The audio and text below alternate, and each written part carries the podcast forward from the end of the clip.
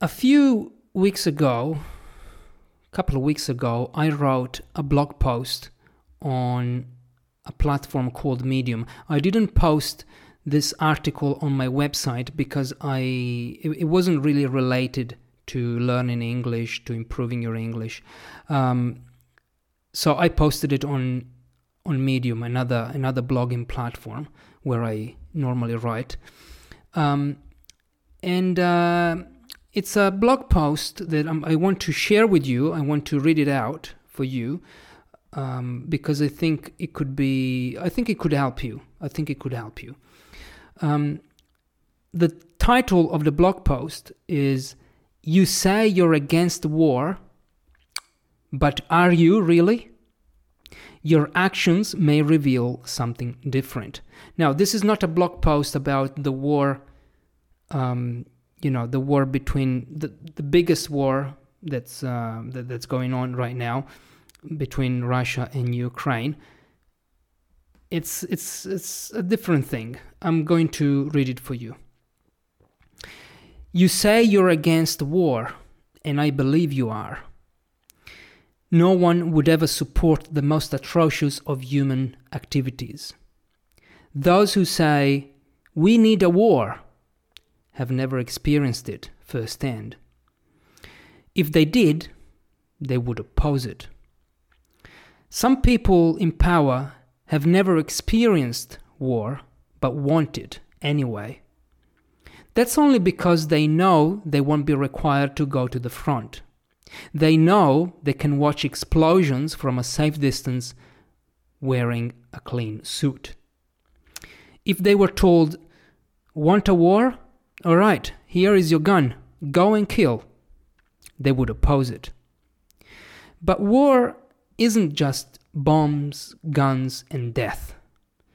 War is also anger, self interest, greed, aversion, hatred, and violence. Are you committed to fighting these? If you raise your voice when someone disagrees with you, you're practicing anger. If you take more than you give, you're practicing greed. If you throw insults at politicians when you hear them speak on TV, you are practicing hatred.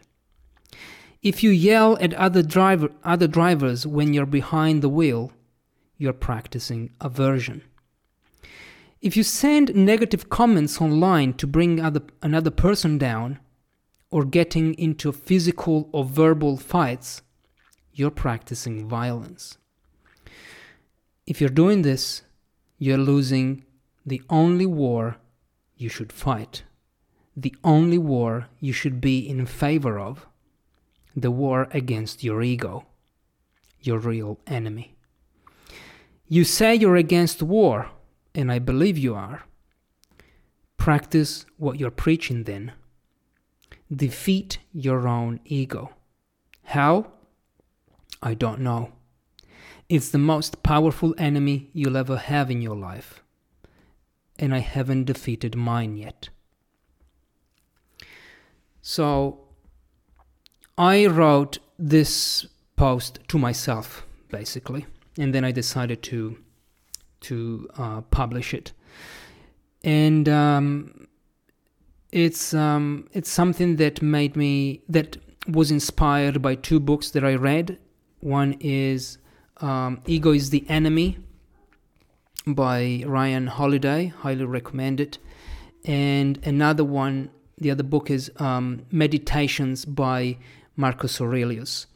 Um, this was a book that was written 2000 years ago. And as you can see, I really liked it. I took a lot of notes. And uh, the, the best quote from Meditations by Marcus Aurelius was um, the best revenge is not to be like your enemy. When I read that quote, my, my mind exploded. Like I was, I thought, this is so beautiful, but also so hard, so hard to put into practice.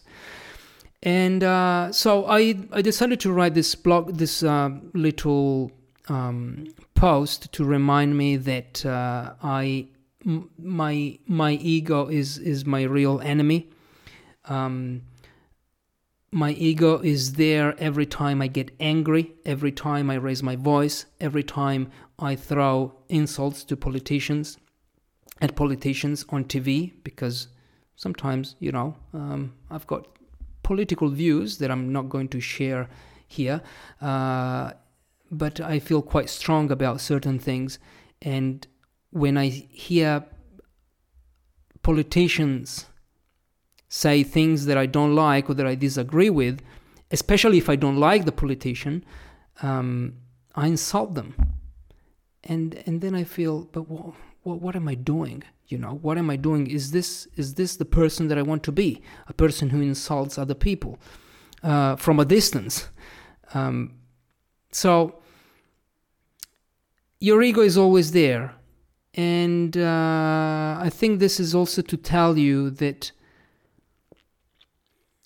reading is really something that you can do to improve yourself. Not reading in English necessarily, but reading in general. Um, and I really, I do believe that if people found more time to read, I think this world will become a better place. And I know this sounds um, uh, not cheesy. What's the word? Um, corny, I think the word is. It sounds corny, but uh, cliche. Yeah, that's the word. Um, but it's it's it, really is. It really is like this because this blog post was inspired by things that I read, by ideas that I I took from from a Roman emperor and a person here, another author and writer who's really into this philosophy of Stoicism.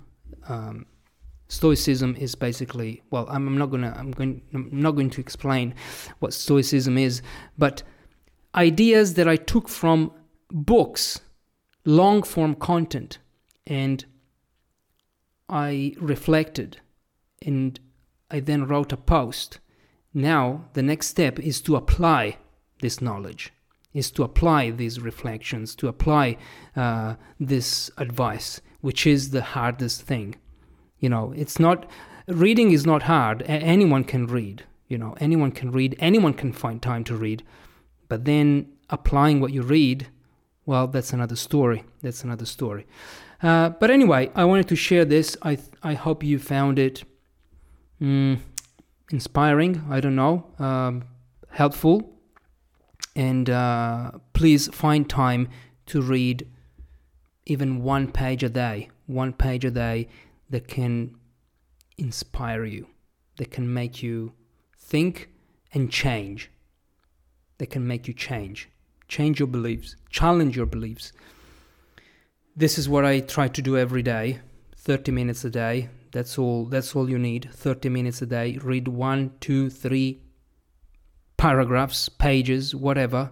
Set a time limit, read, and uh, maybe you're you're doing it already. So I'm not saying anything new to to you, um, but yeah, I just wanted to share this, and I hope you found it um, useful or inspiring. Thank you for joining me, and I'll see you, or I'll uh, I'll see you. I can't see you, but uh, I hope you will join the next video or the next podcast episode. Bye bye.